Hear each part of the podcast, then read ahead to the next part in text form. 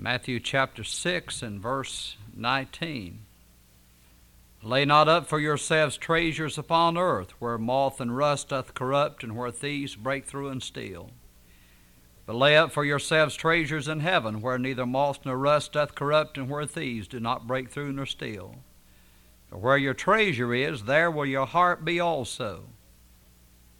The light of the body is the eye. If therefore thine eye be single, thy whole body should be full of light. But if thine eye be evil, thy whole body should be full of darkness. If therefore the light that is in thee be darkness, how great is that darkness? No man can serve two masters, for either he will hate the one and love the other, or else he will hold to the one and despise the other. You cannot serve God and mammon. mammon speaks of wealth, riches. Therefore I say unto you, take no thought for your life, what you shall eat or what you shall drink, nor yet for your body what you shall put on. Is not the life more than meat, and the body than raiment? Behold the fowls of the air, for they sow not, neither do they reap, nor gather into barns. Yet your heavenly Father feedeth them. Are you not much better than they? Which of you, by taking thought, can add one cubit unto his stature? And why take ye thought for raiment? Consider the lilies of the field, how they grow. They toil not, neither do they spin. And yet I say unto you that even Solomon in all his glory was not arrayed like one of these. Wherefore, if God so clothe the grass of the field, which today is and tomorrow is cast into the oven, shall he not much more clothe you, O ye of little faith? Therefore take no thought, saying, What shall we eat, or what shall we drink, or wherewithal shall we be clothed? For after all these things do the Gentiles seek, for your heavenly Father knoweth that ye have need of all these things. But seek ye first the kingdom of God and his righteousness, and all these things shall be added unto you. Take therefore no thought for the morrow, for the morrow shall take thought for the things of itself. Sufficient unto the day is the evil thereof. I want to uh, concentrate our thoughts primarily in verse 33 Seek ye first the kingdom of God and his righteousness, and all these things shall be added unto you. Let us pray. Lord, I thank you for the Word of God. I thank you for another privilege to stand and preach your Word. Lord, I realize that I'm as any other man. I pray, O oh God, that you may use thy unworthy servant for your glory. Give me wisdom and understanding, and help me to rightly divide the Word and present the message in a way that will honor the Lord. Lord, meet the need of every heart in Jesus' name. Amen. You may be seated. I want to talk to you on Jesus first. Last Sunday night, I think it was, we brought a message on first things. and tonight I want to talk about uh, Jesus first.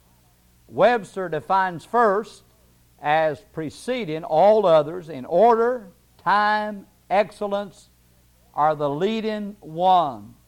You know, it's one thing to say that Jesus is first in our life, and it's another thing for Him to be first. But the Lord wants to be first. He doesn't want to be second or third, and I'm afraid many times he's last.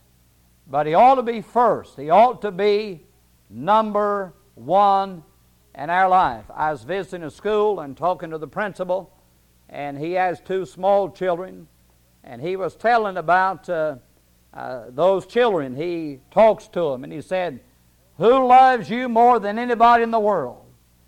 And they would respond, Mom and Daddy. He says, We want to be first in their life. We don't want someone else or something else to be first. We want to, them to be able to come to us in their time of need. Of course, uh, he was not saying that Jesus was not to be first, but was emphasizing that parental connection. But Jesus needs to be first when it concerns our faith. Ecclesiastes 12:1, remember now thy creator in the days of thy youth. Well, God tells one to be saved when they're young.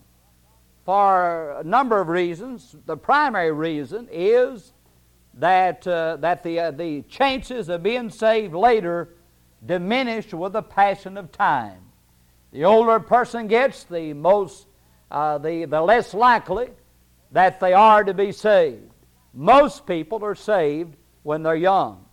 That's why he says, Remember thy Creator in the days of thy youth. But I think there's another reason because when you get saved, when you're young, then you have your whole life to live for Jesus and lay up treasures in heaven, as the Bible tells us here, so that you have something to, to count for life, for us being here. You know, uh, if, if a person will sit down and evaluate the thing, what is life? Uh, what is their life anyway? Is life material things gain? Uh, surely it has to involve more than that because if we had it all, we'd have to leave it. So, how important are things? Nothing wrong with having things if things don't have us, but that's not the essence of life. That's not what life is about. And so, uh, we certainly, the important thing is to be saved when a person is young, live their whole life for Jesus, and have something when they get to the other side. Have something to, that, that counts for something and is important. Bible says now's accepted time, now's the day of salvation in 2 Corinthians chapter 6 and verse number 2. So the first thing to take care of is the matter of faith. And Jesus Christ uh, is, of course, uh, ought to be number one in our life in that area. In the book of Mark, chapter 12, let's look at that, please. Mark, chapter 12, and we have, of course, uh, the great commandment in Mark, chapter 12, page 1062, and verse number 28 through 30. And one of the scribes came, and having heard them reasoning together, and perceiving that he had answered them well, asked him, Which is the first commandment of all? And Jesus answered him, The first of all the commandments is, Hear, O Israel, the Lord our God is one Lord. And you find that in Deuteronomy. He's quoting from there. And thou shalt love the Lord thy God with all thy heart, and with all thy soul, and with all thy mind, and with all thy strength. This is the first commandment. Now, when we love God like that, then, then we love Him supremely. We love Him with all of our heart and, and with all of our soul and with all of our mind and with all of our strength. Now, when he talks about heart, he's not talking about the, the, the muscle that pumps the blood throughout your body. He's talking about the inner man, the real you, the person that thinks, the seat of emotions, and all that. And he says to love God with our mind, with all of your mind, and with all of your strength. Do we really love God with all of our mind? Is our mind consumed with thoughts of the Lord? I'm afraid that our mind many times is consumed with everything else. What, what do we talk about most of the time? Whatever you talk about most of the time is what you're thinking about. And the fact of the matter is that most people don't talk about the Lord a whole lot, which tells me that most people are not thinking about the Lord much. You know, I was talking to a preacher, and he was talking about uh, uh, how it was and the corruption of society and the depravity and all that. And, and, uh, and I relayed to him, as it was in the days of Noah, so shall it be. Where God said that every imagination of the thoughts of the heart was only evil continually. I wonder what God sees going on in the minds of people these days. You know what I think He sees? I think He sees corruption. I think he sees lust and wickedness and evil. And I believe it is a continued thing in most people's minds. And there's very little thought given to the Lord. And uh, a lot of things have contributed to that. Uh, probably television, more than anything else, is, uh, has, has created that process uh, to where we, the, the wrong influences, many times uh, and the internet, they tell me that there's things on the internet that are, that are unbelievable. And, and all these things are poison in society and poison in the mind.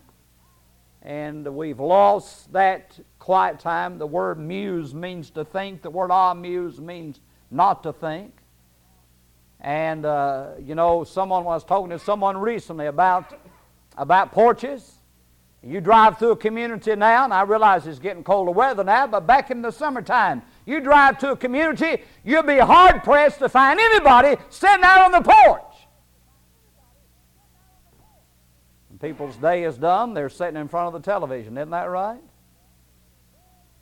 And, uh, and there's very little quiet time in most people's life, the time that they have that would be that could be used for quiet time is taken up by, by TV and, and other things until there's very little time in their life at all unless we're sleeping. And when we're sleeping, many times our mind is so full of the world. Uh, I, I really I don't think there's very much real prayer going on because most of the time uh, we can't even get ourselves in, in the condition to pray. Sometimes when I sit down to study the Word of God, it may take, it may take an hour to clear my mind of all the concerns, and they don't have to necessarily be sinful things. I mean, just things of, of the world and responsibilities and this and that that, that so cloud our mind and, and we're so overwhelmed with these things and these thoughts until sometimes when we sit down with the Bible, we can't make heads or tails of it, can't make any sense of it. Because, you know, God just don't operate that way. You know, you just can't turn God on and off. You know, good time to study, I guess, and pray is in the morning early, isn't it? When you get up before your mind's already taken up and clouded with things of this world, and you can have that, that quiet time with God. And listen, if you survive in this world, you better, you better set aside some quiet time with God, or you'll not make it, spiritually speaking, I'm, I'm speaking of. Well, Jesus is to be first, and we're to, to love Him with all of our heart, and all of our soul, and all of our mind, and all of our strength. And when we serve God, serve Him, serve Him to the best of our ability. Put our best, put everything we have in it. Give Him the very best that we can do. He's worthy of it. Jesus ought to be first in our faith. Let me move on. Jesus ought to be first in our family. Who's the most important person in your family? If I asked your children, I'd say, Who's the most important person at your house? What would they say? They ought to say the most important person in their house is Jesus Christ. Jesus Christ is number one. Mama talks about Jesus. Daddy talks about Jesus. When we eat, we pray and we thank God for the food. We read the Bible in our house. Jesus is important. He's number one down in our house. He ought to be. He ought to be first in our family and uh, he ought to be given a place, a place of importance uh, at home and, and in our life and in our family. I'm convinced, I'm convinced that I'm in church tonight serving God because of a mom and dad that believed that God was the most important person in, in, in life. And uh, if it had not been for that, I don't know where I'd be. I'm sure I wouldn't be in church. I'm sure I wouldn't be serving God but because I grew up in a home where the Lord was exalted and church was important, and we went to church. And frivolous things didn't keep us out of the house of God because we believed that church was important. We believed that the Bible was important. We believed that prayer was important. We believed that God was number one. And that's the way it ought to be. I can remember walking as, as a youngster. Of course, we walked to church. We lived over a mile from church each way. And, and it was nothing to walk to church and get there 30 minutes, an hour before it tuck up.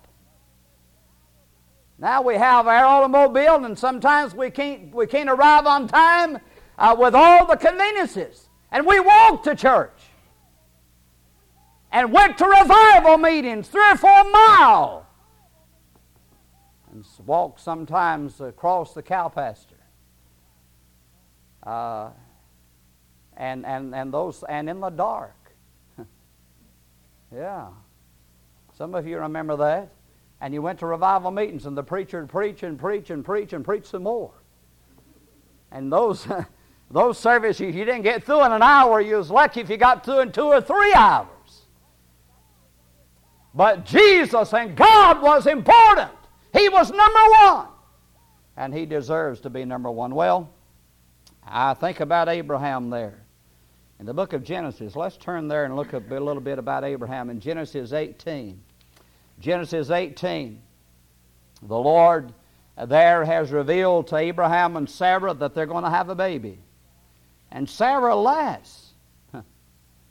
and uh, uh, the Lord, uh, the Lord uh, uh, asked her, said, Sarah, uh, wherefore, talking to Abraham, wherefore did Sarah laugh? Sarah said, I didn't laugh. Oh, but the Lord said you did. See, God knows all things, and He gives that great statement in verse 14 of Genesis 18 Is anything too hard for the Lord? Aren't you glad, thank God, tonight that nothing's too hard for Jesus? God, my God, can do anything. Is anything too hard for the Lord?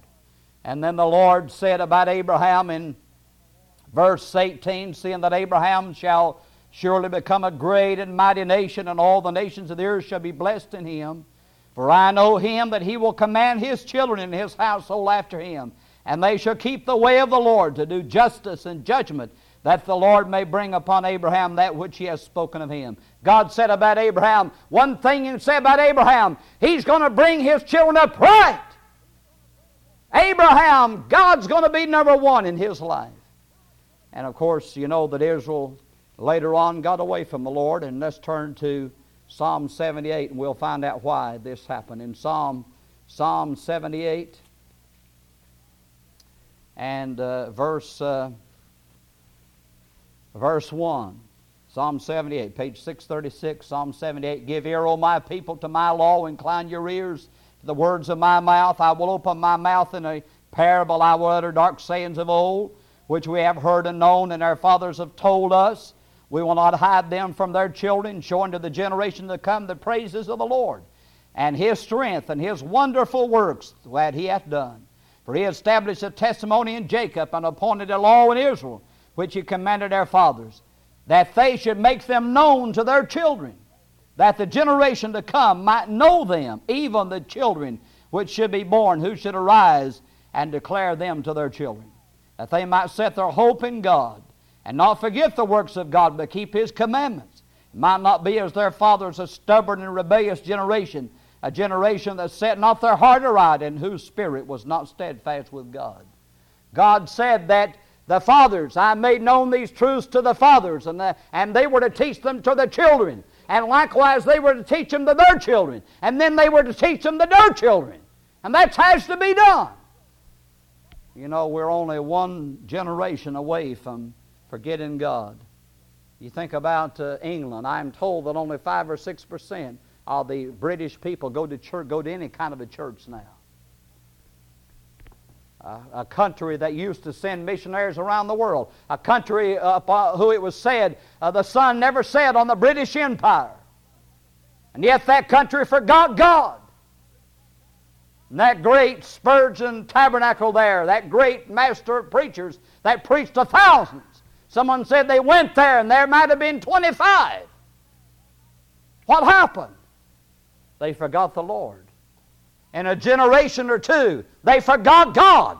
And the parents did not teach their children. And they forgot the Lord.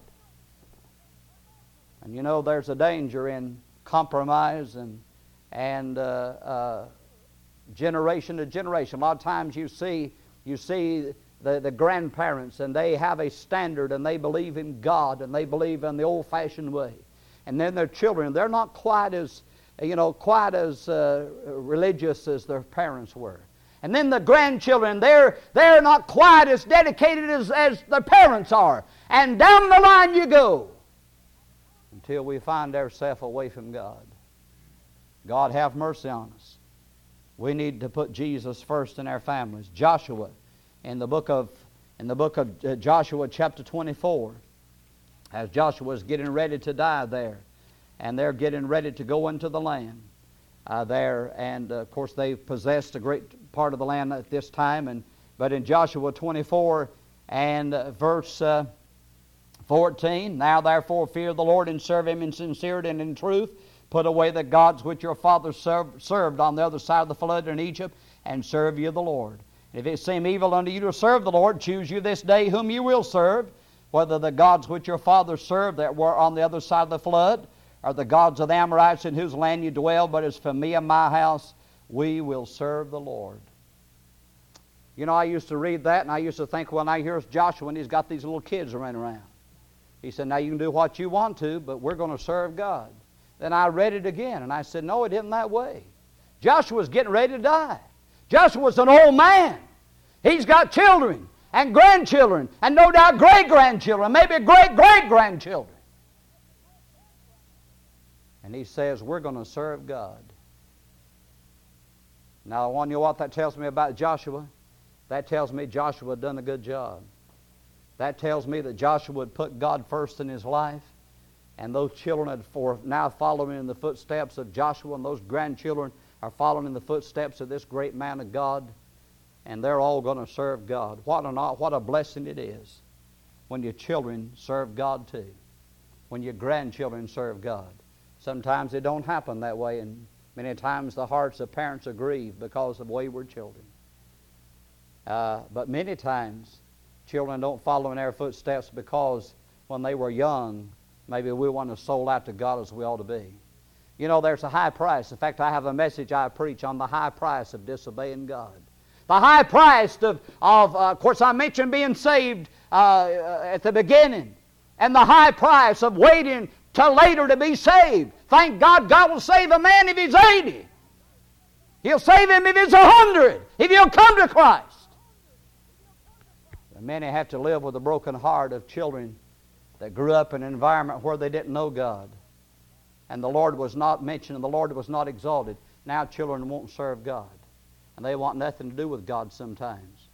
And then there's a high price of backsliding on the Lord and getting out of fellowship with God. And I've seen that happen, and I've seen, I've seen church members backslide and get out of church, and then later on they get back right with God. But their children no longer will serve God because during that period of time, their children also got away from church and away from God.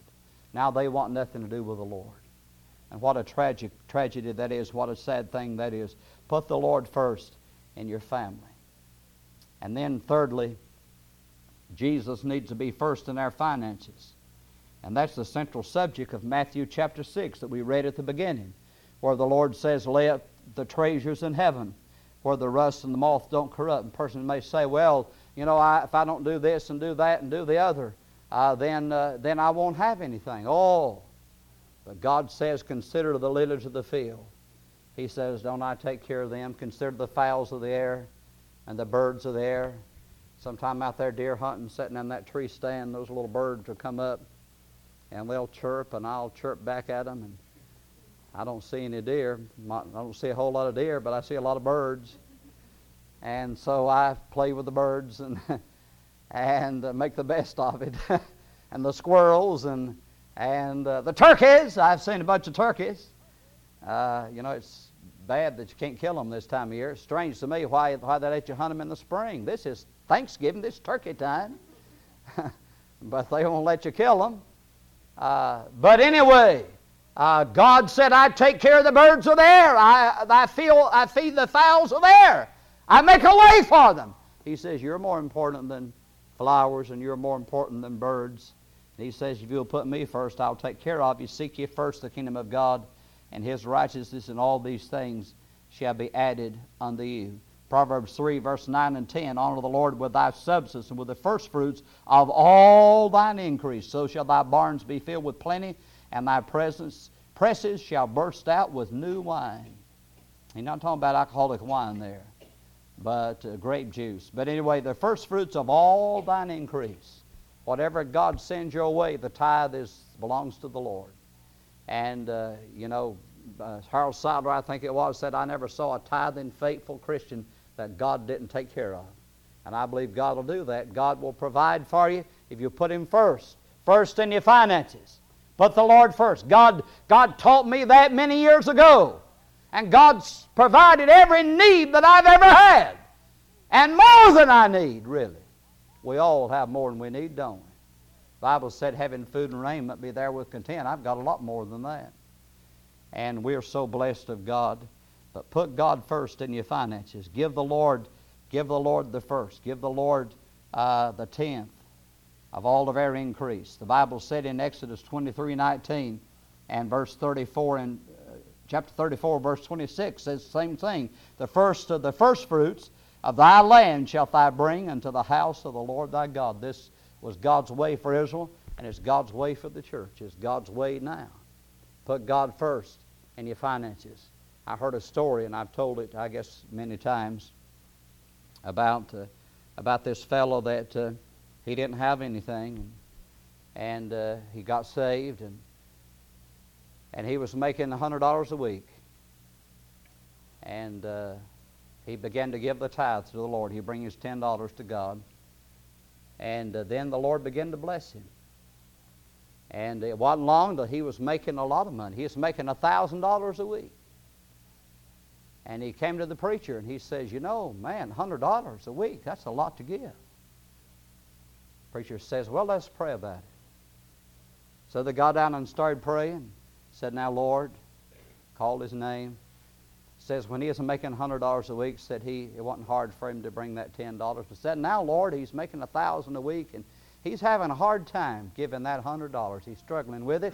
And so, Lord, I want you to, to de- decrease his pay where he's just making $100 a week. He said, Oh, wait a minute, preacher, wait. Don't pray like that. it's all right, I'll bring a hundred, no problem.